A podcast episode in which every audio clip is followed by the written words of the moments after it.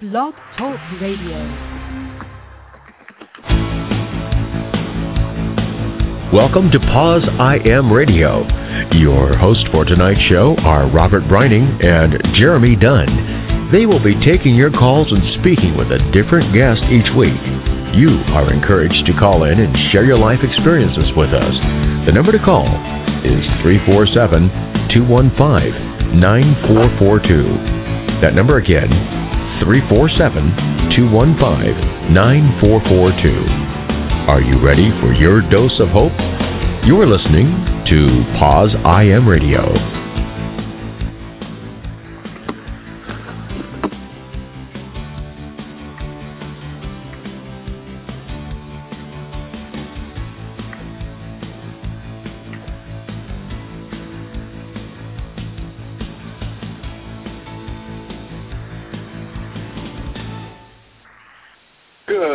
Everyone, and welcome to Poz I Am Radio. I'm your host, Robert Breining. This evening, my lovely co-host, Jeremy Dunn, is joining me. Hello, Jeremy.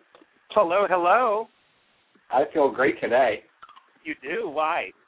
I don't know. I'm just in a good mood. Are you drunk? No, I'm having a beer right now, but I'm not. You are drunk. having a beer. Very nice. I'm I'm doing. You, you know, I'm I, I'm doing sober sober January. Well, that's good. Yes, yes, because I'm trying to lose some weight because I'm going to Mexico. I'm going to Cancun in at the end of February, and I'm so excited. Yay! Oh, nice. Yeah. It's going to be What are you going there for? Well, there's a wedding that Louie and I are going to, but um we decided to make a little bit of a mini vacation out of it. So we're going to go down. We're going to spend a few days and in the Mexican Riviera and uh throw our feet up and splash around in the ocean a little bit, get some massages and some facials and and and and that's why I'm doing sober January so I can lose a little weight and uh get in shape so that when I take my shirt off and decide to go lay by the pool, um, no one will think that I'm a beached whale and children won't push me back into the water.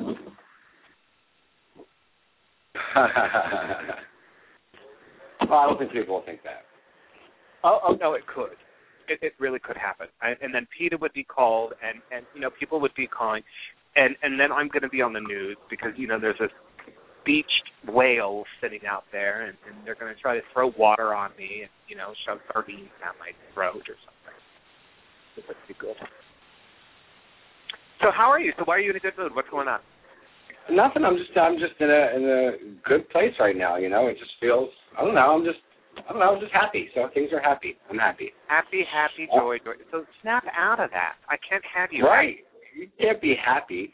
So No um, I, happiness. I want, right. I wanted to talk about a few things before we bring our, our guest Josh on um, in a little bit. Um, one of the things that you know we're big here at, on, on about social media and using it to reach people living with HIV. And one of the things I kind of wanted to uh, bring up to everyone's attention is that there's a a campaign right now going on um, through our friend Kevin Maloney, and it's basically uh, how it works is I'm not sure if they changed it, but there used to be a sign that you had to print out, um, and it was called um, on the sign it said "No shame about being HIV positive."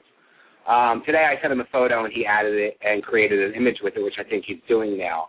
Um, so if people want to check that out, go to um, Facebook and um, Google search "Rise Up to HIV," all one word, um, and it'll come up, and you can actually submit a photo and and have it be a part of the uh, the, the campaign if you have no shame in being HIV positive. So I'm going to put the link in the chat room so people have that here, um, and they can check it out.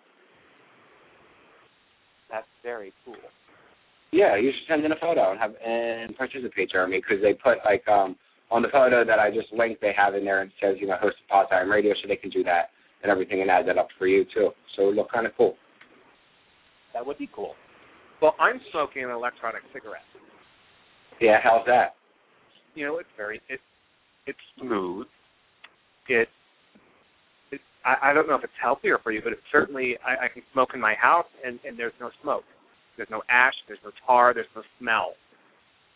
Right. You know? Yeah, And when- I, I use when them you- at the end. Go ahead. Yeah, no, no. When you take a drag, it lights up at the end. It's like a real. Yeah, I I had them for a while. They they they work, but they ain't no cigarette. Yeah, but then you don't smell like an ashtray. That is true.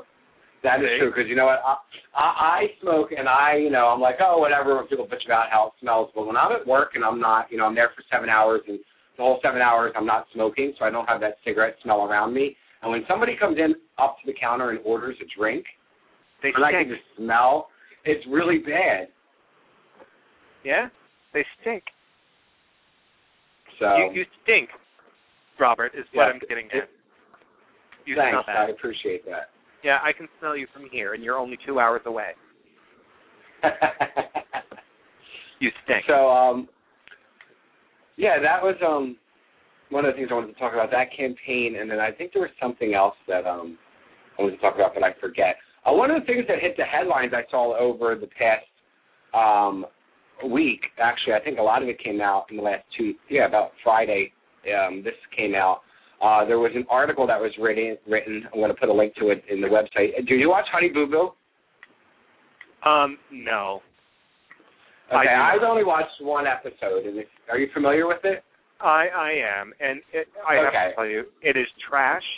The people on that show are trash, and uh, uh, quite honestly, um, I don't I don't think they understand that everybody's laughing at them and not with them because they are a complete mockery of, of Americans today. And I'm sorry, but it, that little girl needs to go on a fucking diet.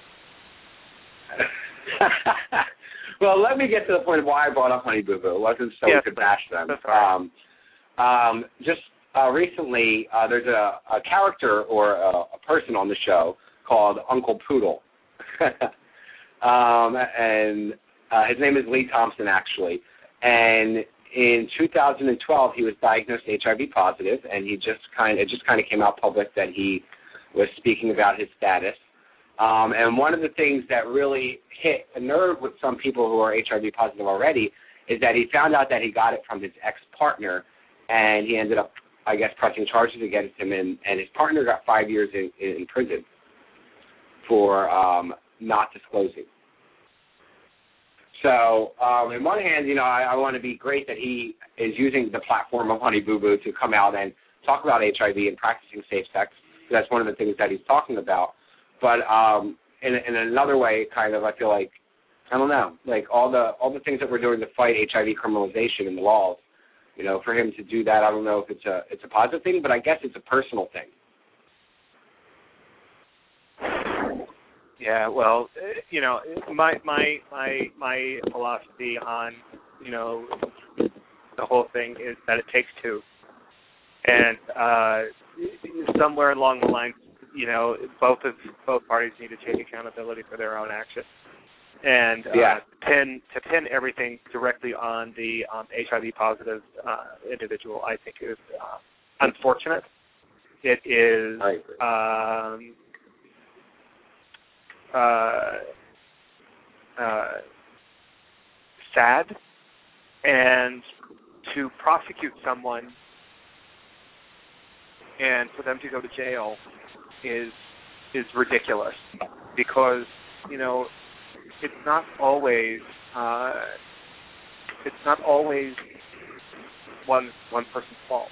You know, let, let's Right. use my story. You know, and, and I'm going to use my story for example. I didn't know I was infected, and I infected my partner at the time. I didn't know, and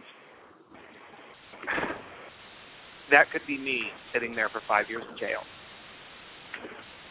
Um, but how do I know? You know, where does it stop? Where does all of this stop? Where does the you know? It, it, God, it just it sickens me. Is what it does. It just absolutely sickens me. See now, see as somebody who's, who's positive, I am torn between HIV criminalization laws. I don't think there should be laws specifically against people living with HIV, but I could see as if if there was a possibility for me to find out. Okay, I cannot find out who infected me. I have some assumptions, but I don't know for sure. So if I had an opportunity to, I want to say like kind of punish or get back at somebody who may have infected me without telling me because I, I don't know. I don't know. It's kind of torn. I feel like there should be some sort of repercussion for those people who are going around and not disclosing. I mean, I know it's hard to do, but then use a condom. I guess. I mean, I just, I don't know. I'm kind of torn between it. I, I see what why people may be a fan of it and may think that there should be laws for this, for you know, for infecting other people. But that's doing it purposely. I think there should be laws for that, and that's something you have to prove, and that's very hard to prove that. You know what I mean? You're purposely so, doing this, and you're not. The, the whole just, the whole thing is is you know your word against mine, mm-hmm. and let me tell you, any jur- you know jurors are going to sit there and listen, especially if they're in an uneducated state. And I don't know where Honey Boo Boo is filmed. I, I'm sure it's in some southern state. you know um, that that that their legislature is is like you know a hundred years behind the times and not educated about HIV, not educated about sex in general. Um, but you, you get these people. Uh, yes, Ken, I am stereotyping because stereotypes are made on built on truth.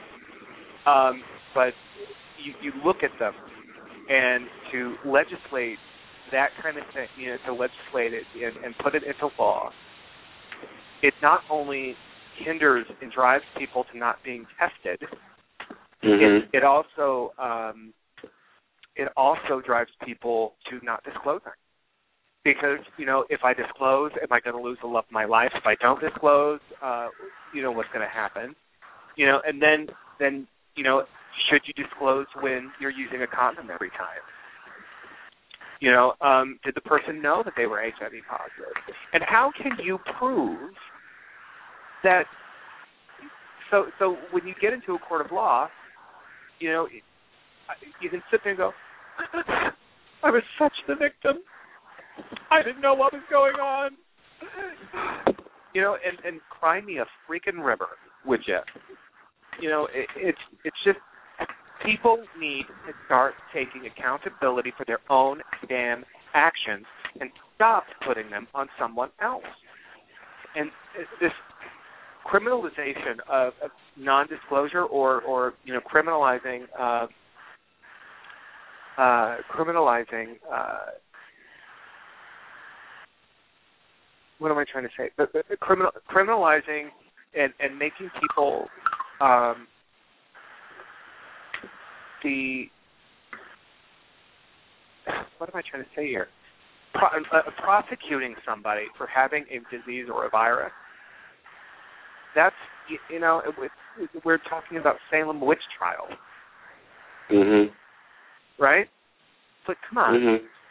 I'm just saying I can I can I can I can understand why some people would want to possibly, you know, do you know have some sort of like karma on the person who infected them, or want to get back at them somehow, or or kind of get that revenge because of you know, they maybe it depends on the situation. I can understand in some situations why okay. people would want to do that. But at the end of the you day, are knowingly, but if you are knowingly inspecting people, mm-hmm. it's a very different story than you know two people are together, and, and all of a sudden, um, someone comes up positive,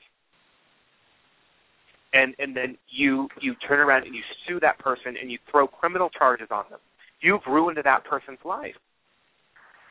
Mm-hmm. So where's the accountability of did you ask when their last uh, their last um, test was? Did you ask what their status is? Don't do not expect the other person you're having sex with to be forthcoming with uh, with with the information because you know it, it, it, it's it's it's got to be two people. It's got to be. It's got to be both people because sex requires at least two or more people to to, to have you know to engage. Right. And you know it's it, but I could go on and on and on about this, but uh, because I you know we're too busy you know putting our sexual health into somebody else's hands and less and and not our own. So that's that's all I'm saying. Anyway, the, the, so I, the best way to Yeah, I just want to say the best way to stay negative is just to assume that everybody is positive that you're sleeping with.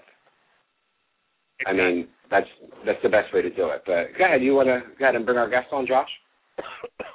sorry, sorry, I didn't mean to cough in interview there. So I, I think we have our guest uh, waiting for us. Yeah, Yes. Mr. Mr. Josh Kruger. So should we bring him on the line, or should we just Yes, let him on- hang up there? Hang out there. He's on the air now. He's on the yeah, air well, now. Oh, hey, Josh. welcome. I, I was actually just listening to your. Uh, it, you guys are having a really, really timely discussion right now. Um, because I, it's really funny. I just have been wrapping up a review of Here Comes Honey Boo Boo, um, and uh, and I actually did read about um, Uncle Poodle, which, by the way, I have to say, I think calling all gay men poodles is probably the best innovation of the 21st century. Um, but uh, on, poodle. When I when I, I I woke up Saturday morning and I saw that story and um where he actually um then alleges that this guy um that he's talking about uh who again supposedly infected him and everything like that um is now spending 5 years in a Georgia state correctional facility.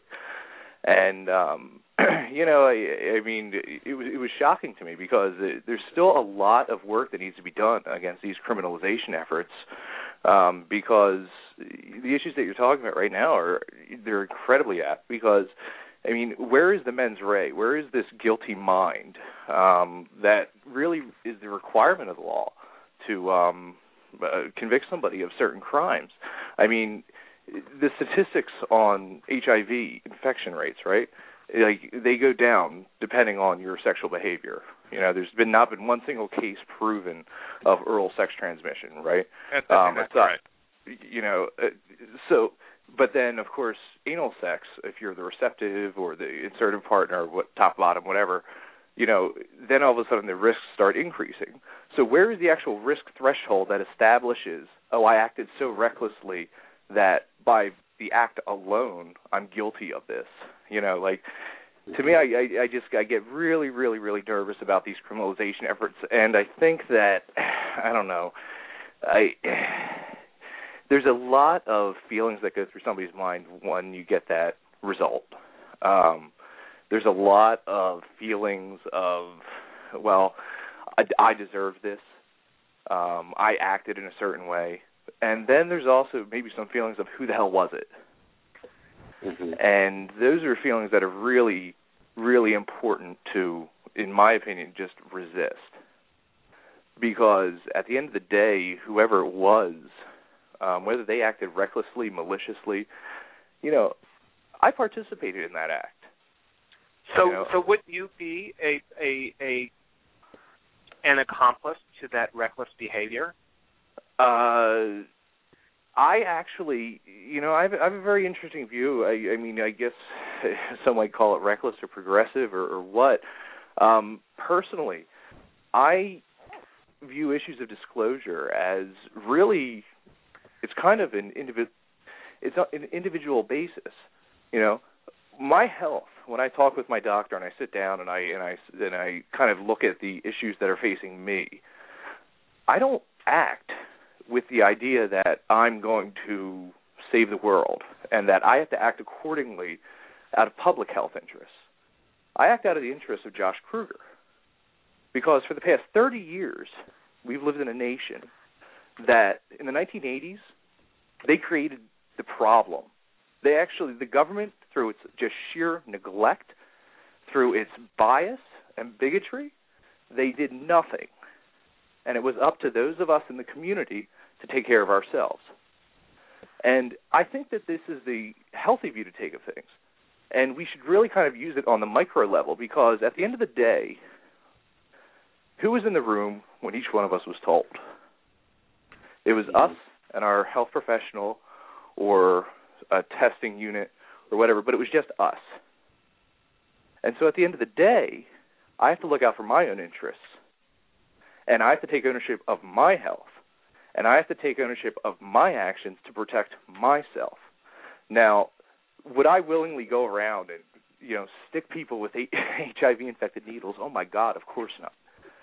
But to equate having bareback sex, for instance, with somebody that you get on one of the numerous websites, right, or in a bathhouse, with me walking up to an old lady and poking her with a needle that I know has been used by somebody HIV positive, to equate those two acts, I think takes out of the calculation the participants' responsibility. Because ding ding ding. You know, like I, I I wish I had a bell right now because you're hitting the point right on. Yeah, I, I mean because the thing is, if if I'm walking down the street and I forcibly rape somebody, oh my god, I should be charged with reckless endangerment. I should be charged, you know, with uh, I mean, shit. I mean, they they should be able to actually throw my ass in jail for assault with a deadly weapon.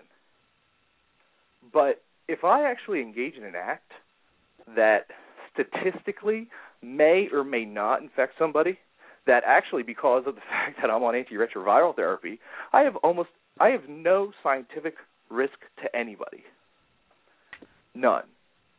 And I mean, it, it's really important that I think that we're we're we have a frank discussion about this with people because, like, sure there are blips, sure people don't adhere to medications, sure this this and this can happen, but from a scientific standpoint, yeah, a meteor can also come down and hit me right now during during this interview. But is it Mm-hmm. actually likely? No. Is it likely that because I take Complera every single day and I adhere to my medications, is it likely for me to pass on the virus to anybody? Absolutely not. So where is my responsibility as an individual if I'm in a bathhouse to then tell the man that's about to top me, no, no, no, stop, because uh, even though I'm on antiretroviral therapy and you have no actual scientific or statistical probability of contracting the virus from me, please just understand that you're taking a risk by, by entering me. I mean, that's nonsense because it, it takes away that man's culpability entirely in his own behavior. But that's exactly what they want. They they they want to demonize. They want to put the entire onus on the positive partner, on on that one person. That's exactly right.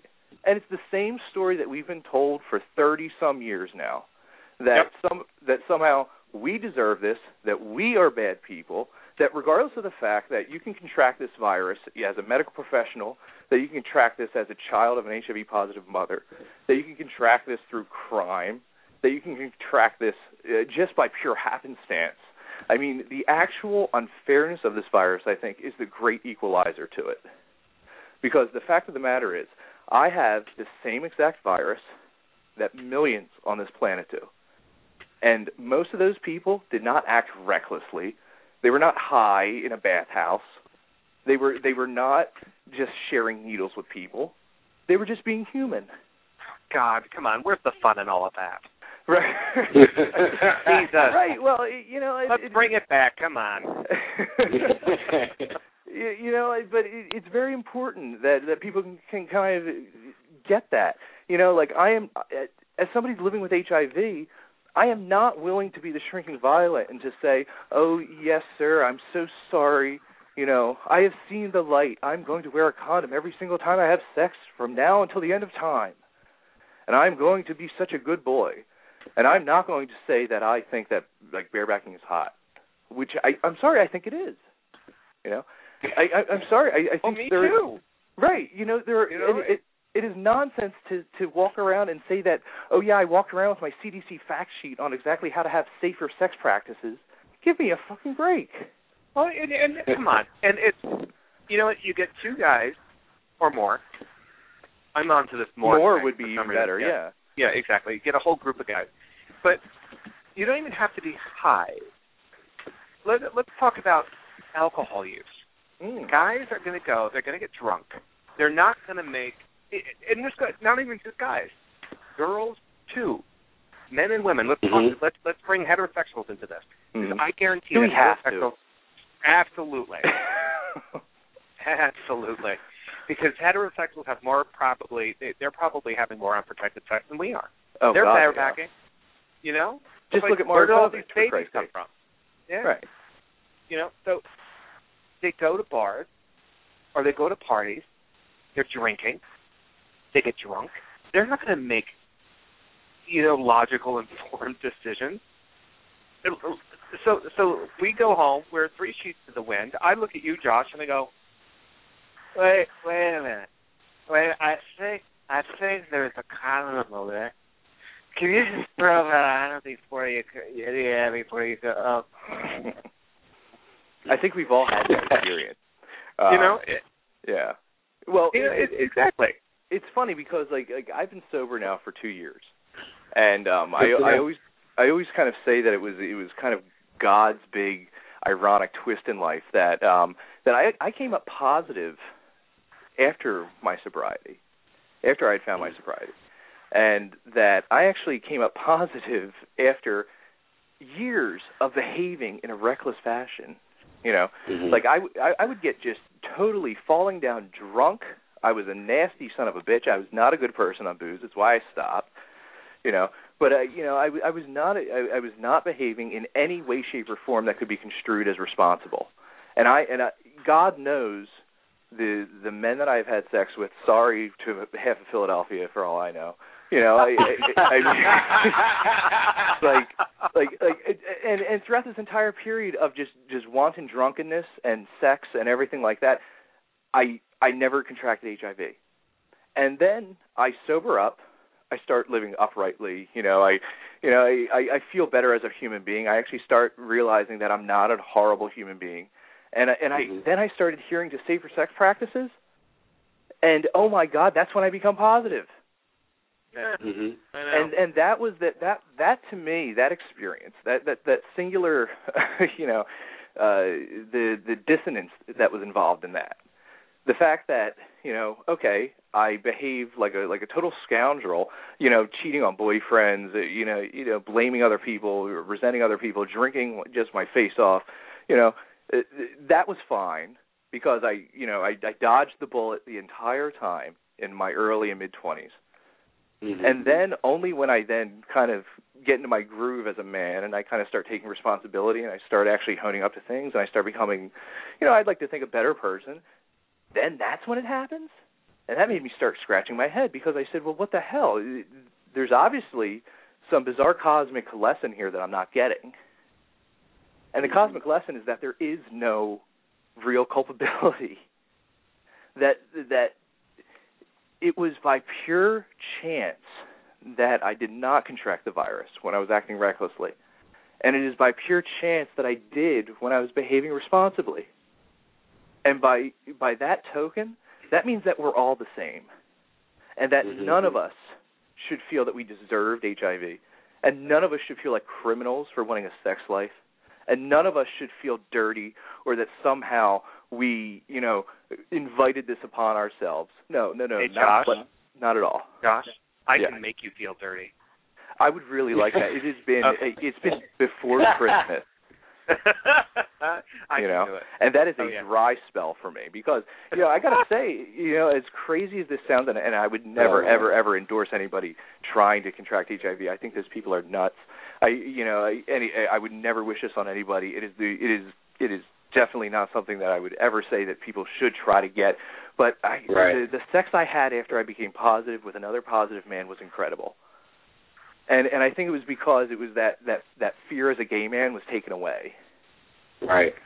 because you know you always have anxiety because you you're like I grew up in the age of I, I remember uh and the band played on um seeing that in middle school and uh and Middle, being just oh baby.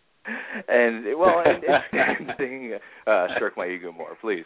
Um but, but like like seeing in the band played on so you're terrified of hiv and aids and so every sexual encounter i remember the first sexual encounter i had it, it, it all it was it involved marginal and lackluster oral sex um you know as it, it does with every teenager.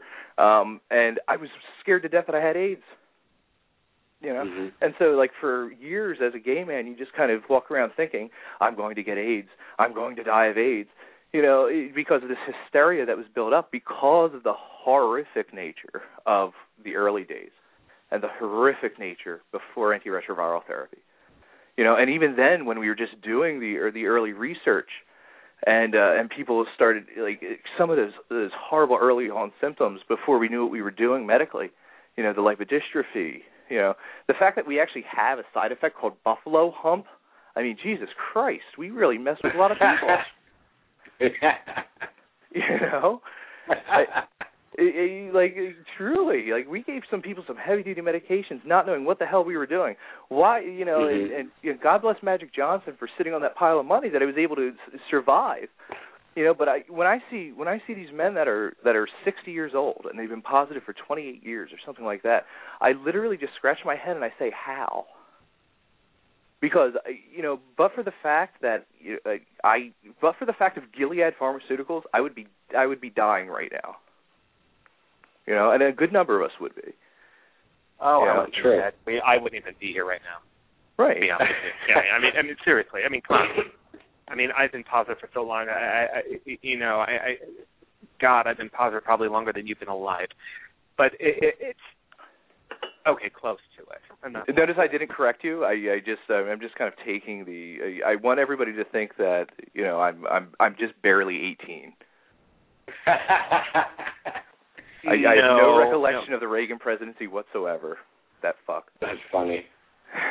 It's funny.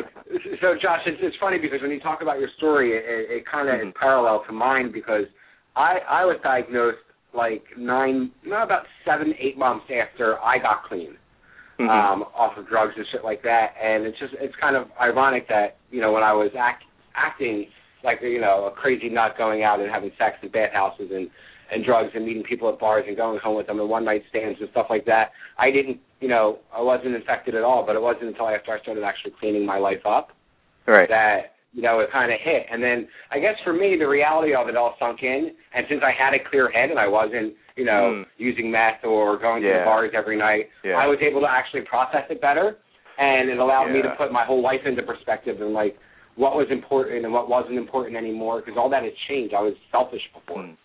Definitely. I, I I will say that that I mean it, it was kind of a, a, a like a quiet pat on my my back when I when I got my diagnosis. I had no desire to actually drink. Um, which would have just compounded any any issues going on in my life, you know. You know and and trust me, I'm I'm not here preaching the the the sobriety gospel here. You know, I I'm a libertarian, and you know, uh, so libertarian on on certain issues at least. Um, you know, like, but what you know, for me at least, I can't handle alcohol. You know, and uh, and and Mhm. so the fact that when I got my diagnosis, um, I didn't want to drink. I actually just kind of threw myself into my work. Um, I was, uh, I actually had to do a presentation in Washington the next day um, when I got my diagnosis, and um, so I overslept, and um, not because of a hangover, but just because of just sheer exha- exhaustion, the emotional toll that it took, and um, I, I remember uh, what had happened with me was, uh, you know, about you know a good amount of sobriety under my belt, everything hit my groove, and um, I actually started getting very very emotional at work. And I'm not one to be uh sensitive. I'm not exactly a you know uh, a cuddly person, as hard as that is to believe. I think.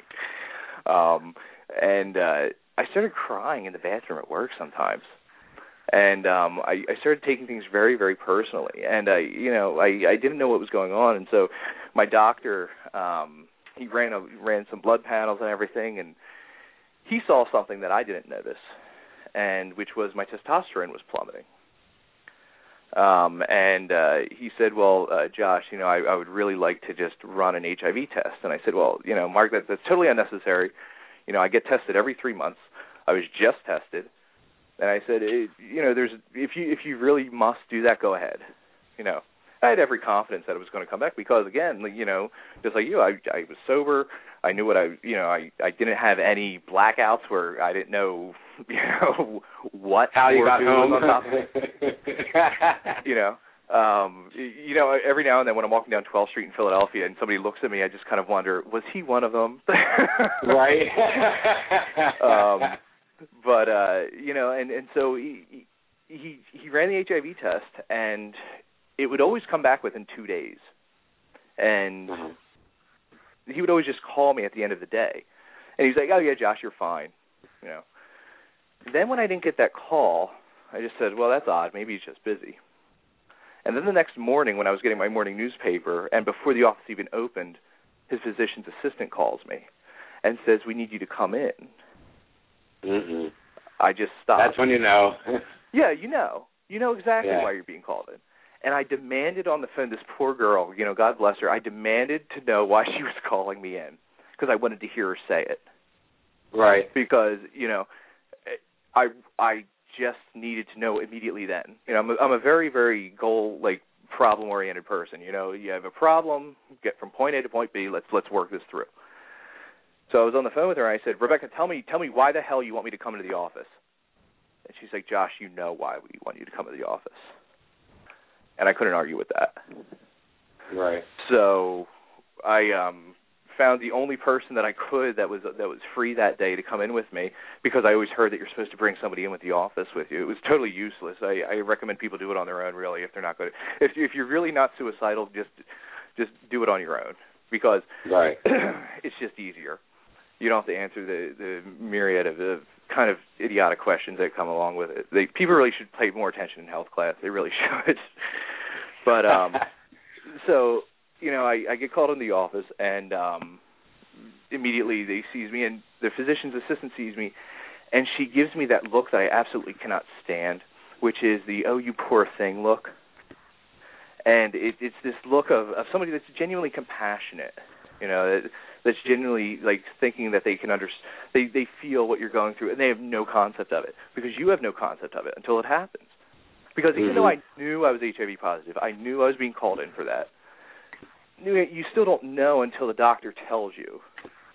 And I remember he sat down with me, he closes the door, and he and I are, are very good friends. We have a very good relationship. And um he just sat down and he's like, "Well,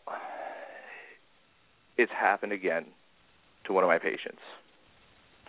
And I looked at him, and he has he has a large LGBT um uh population of um clients, and uh Where do you go? like, uh, I go to uh, Mark Watkins um, at Triangle Medical in Philadelphia. Mark Mark is a fantastic physician. Um, he's been dealing with HIV/AIDS for ever since it came around, um, and uh, you know I, I trust him so much. Um, Mhm. I've also I've also actually had physicians at the Lax Center um, here in Philadelphia. Yeah, They're that's where fantastic. Um, Laura Bamford, she's a wonderful, wonderful person. She does incredibly uh, I mean, she puts up with me because I I really demand answers from my doctors, which I think everybody should. You Yeah. know, um, I she she was the one who actually prompted me to go on medication, and we had an argument about it. Because again, I, I look at I look out for Josh Kruger's health. I don't look out for the public's health because you know the government and the and and the uh, the ASOs and everybody else you know, I they're looking out for their mission, and that's great. And they a lot of them have noble missions. But at the end of the day, I'm the only one there. You know, I'm the one going through this, not everybody else. Me. And so, like, and again, when I was in that office, and Mark calls me in, in that office, did I have the AIDS fund behind me? Did I have the government? Did I? No, it was me. And he looks at me and he tells me that I'm HIV positive, that I came back reactive. And the first words out of my mouth were, what's the prognosis? Mhm. And and because I, I just wanted to know. And um he says, Well, yeah, about seventy. I said, Really? And he says, Yeah. I said, Oh great. You know, and and and so the moment that it happens though, and this is something that's really intangible, is that I I tell people that it, it is the absolute worst moment in your life every shame is and I and I'm speaking as a gay man because I I mean Mhm. I don't know what it's like to be uh you know a straight woman and to be infected. I don't know. I I, I just know as as a gay man that you know every moment of shame you've ever experienced about your sexuality, every feeling that that what you're doing is wrong, that yeah, you were slutty or yeah, you know, you're acting recklessly. Every of the every one of those self-loathing feelings, it just bang hits you, and you feel horrible, and it is the worst moment I have ever experienced in my life. And the great part about it, though, is that then it's over, and then it's done. It's like the Big Bang. Like the entire matter of the universe was conveyed into one single point that exploded. And in me, every every like little iota that I had in my mind being that was just filled of self-loathing, of negativity, of discomfort Hi, with my Area sexuality. 201? What's that? Are you there? No, go ahead, Josh. Oh, okay. No, I, I was saying that that every every single uh, feeling, negative feeling I ever had about my sexuality or anything like that, it was just it just exploded out at that one moment, and it was over. And then I could just live. And it, it, it's it was it was really a remarkable experience, and I, I I didn't know it at the time. Because I went back to my office and I had a really beautiful view actually of the of uh in in Philadelphia you have the you have the Benjamin Franklin Parkway and uh, my office was on the eighth floor facing westward and um I could look out and see the art museum. And I remember looking out and it was um it was about dusk and I remember just crying. Just very quietly crying. Because it was this sense of both hopelessness relief very bizarre they, just this whole amalgamation of just a billion different feelings at once and you know i didn't know what to do and so the next day i got up and i went to washington i gave my presentation i i acted like nothing was the matter and um then i took a day off and um it it was still a difficult process and I tried for several months. You know, I really tried to fake it. I tried being a normal human being. I, I tried to to just act like nothing was going on. And then um I just couldn't fake it anymore. And it, it, it that feeling where all those negative emotions were finally just kind of exploded out of me. They also then kind of left a residual kind of uh, hangover feeling of well, now what are you going to do? And and I, I didn't know, and I had I basically and I think everybody has two choices in front of them when they're diagnosed, and it's either live or die. And that sounds like melodramatic or hysterical, but it's true. You know, you, you can either act in a way that will extend your life, and you can affirm how wonderful life is because oh my God, it's fan fucking tastic, or you can die and I resolved to live. And and I hmm. quit my job. And I and I started writing. And I started and I started cobbling together a living, doing all sorts of things. And I made mistakes left and right. You know, I I uh I lost my house on account of stupidity on my part. You know, thinking that I, I knew what I was doing when it came to running a business and everything. I had no idea what the hell I was doing. You know, I made so many mistakes, uh, but I was finally doing what I wanted to do which was just live. And HIV kind of pushed me over the edge to the point where I just said, "Well, fuck it," you know. I if, and and to and I was kind of melodramatic because I said, "Well, I don't know how long I have to live." Well, but that's bullshit. You know, I'm, my life expectancy is about 70 years old because I'm on antiretroviral therapy, so I'm going to be around for some time, unfortunately for some. and so, you know, but but truly, like I, I made the decision, like no, I I'm going to live and every day, I'm not going to sit in a cubicle and hate the fact that I just count down the hours until five o'clock. I'm not going to do it. You know, and and it led to some some horrible experiences, like the loss of my house. You know, being homeless. Like, it, it was horrible, but it also led to some really interesting, really cool things. Like I met so many interesting people, and it was all because I was just receptive to the point that it was time to just live. And it, right. as crazy as it sounds, HIV gave me that. No, I totally agree. Um, we're actually going to take a quick break, and then we're going to come back and we're going to go to the phone lines because we have people waiting to uh, come on air and speak to us. So if you want to give call, um, the show a call, you guys can reach us at three four seven two one five nine four four two. Press the one button so we know that you are actually calling to uh, speak live on air, and we'll be back in 30 seconds.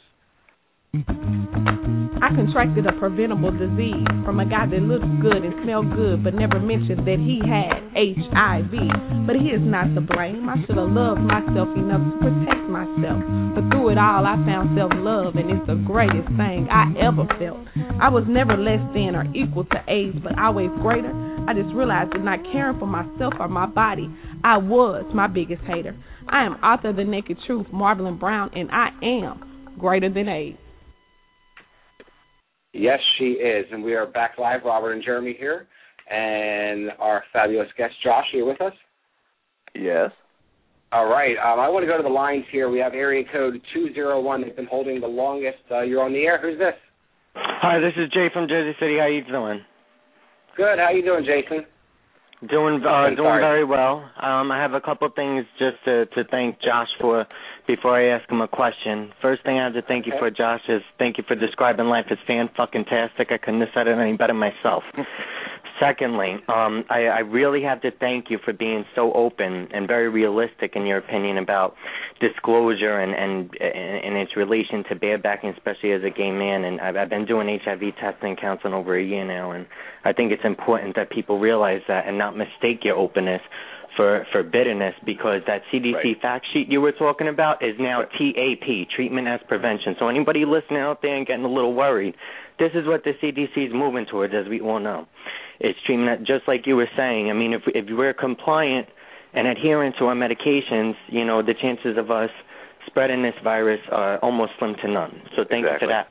Now, just to get into the specifics of it, my question for you is: Do you feel that in a setting like you were describing, like in a bathhouse, do you think um, disclosure is necessary? No, I don't.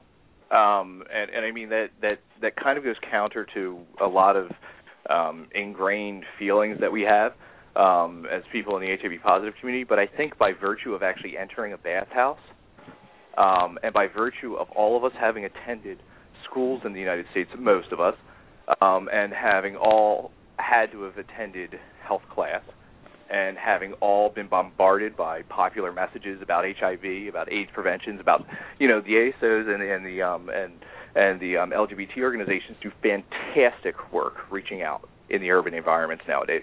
There's there's a fantastic amount of work done to just educate people.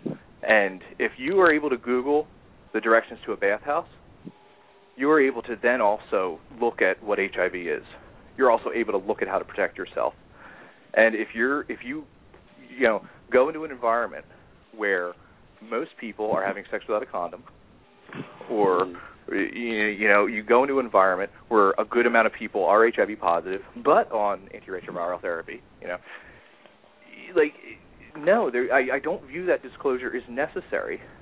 Uh, you know, I, I feel I feel bad for people who who walk around life thinking that oh well everybody's HIV negative unless they tell me otherwise. You know, I'm very sorry that people have this this this this notion in their head. But I mean, we can't police everybody. We can't protect everybody. We can't educate everybody. We have done everything in our power to tell people about this. Everything. Billions of tax dollars spent. Billions of man hours spent there's there's no more work that needs to be done. I mean, the work needs to continue, but I mean, on the on the micro level, like, do I need to tell somebody if I'm in a group, sex setting? Excuse me, sir. Uh, uh, yes, uh, I am. I do have an undetectable viral load, but you should be under understanding of the fact that no, no no disclosure. I don't view disclosure any more necessary than the fact that I, I, I should then tell everybody. Well, uh, just so you know, um, uh, that there was a there was a bed bug in, infestation in New York City. Have you been to Manhattan recently? you know, no, I don't. No, that that's actually good points you're making there, uh, Josh. So Justin, thanks for calling in. We're going to go to the next caller, area code five one eight. You're on the air. Who's this? Hello, you're on the air. Okay, and they hang and they're up. Gone. So let's area code six oh nine. You're on the air. Who's this? Hey, Josh Scar. Hi. Um, hey, Rob.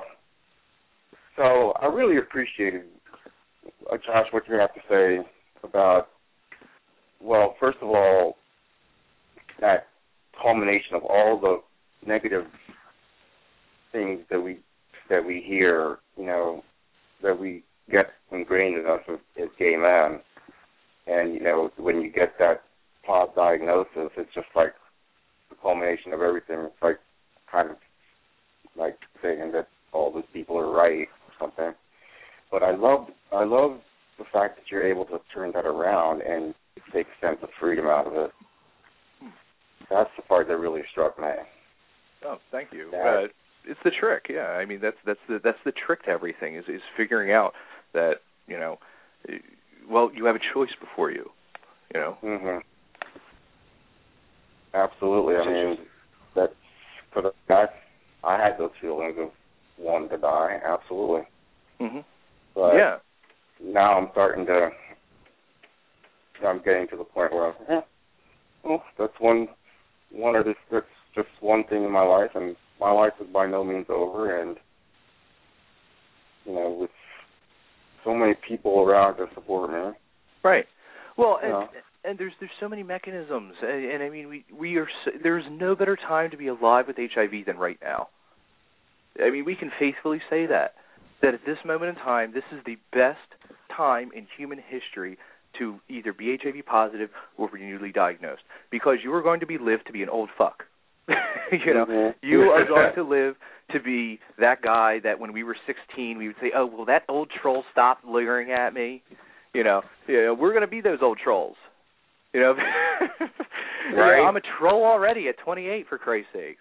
You know, uh, you, you, we're gonna we're gonna live live very long, and and there's no reason that we shouldn't. There are so many programs out there in Pennsylvania. We have the SPBP. You know, in, in there there are progressive states out there uh, that provide HIV antiretroviral therapy gratis for free. You know, and there's no reason that that we shouldn't live. You know, and it's all just up to us whether we make that decision. And and, and, and you're absolutely right. Absolutely. You know, you there's a whole life ahead of anybody that that's newly diagnosed, and and, and Yeah. it's just so liberating. Uh, Absolutely. I, I agree. I wanted to thank the caller for uh, calling in uh, with that uh, comment. Uh, one of the things I did want to uh, talk to you about, Josh, is how did you tell your family? Ah, um, I immediately called my mother. I texted her actually, um, and uh, I I just I, I come from a very very liberal, open-minded family. Um, um, my father's a socialist, for Christ's sakes. I, I mean, so it was like when I came out, I was 15. Um, I've never even kissed a girl, even though I grew up in a very small town. You know, like so I, I already had very progressive parents. I was very very lucky. So the minute that I was diagnosed with HIV, it immediately popped into my head to contact my mother. And I texted her and she she knew what what what it was. I I don't remember exactly what I texted, but it was something beating around the bush.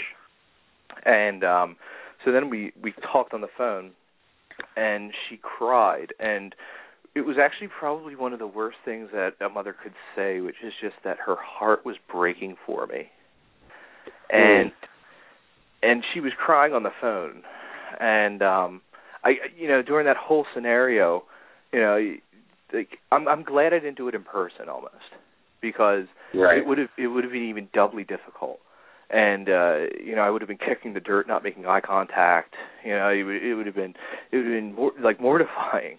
Um but i like as i was on the phone talking to her and she says that to me and she's crying i I didn't hear my father, but I could just imagine him just stoically standing there, and um, and, and just kind of listening and knowing what the conversation was, and knowing that he was there for my mother was was very very helpful to me. But you know, I I told him that, and I get a lot of my kind of uh, pr- problem solving just from my my parents. And after my mother cried and she said that her heart was breaking for me and everything like that, she said, "Well, now what's your plan?" and I had to basically defend my thesis to my mother on exactly what I planned to do to ensure that I was going to be around for some time.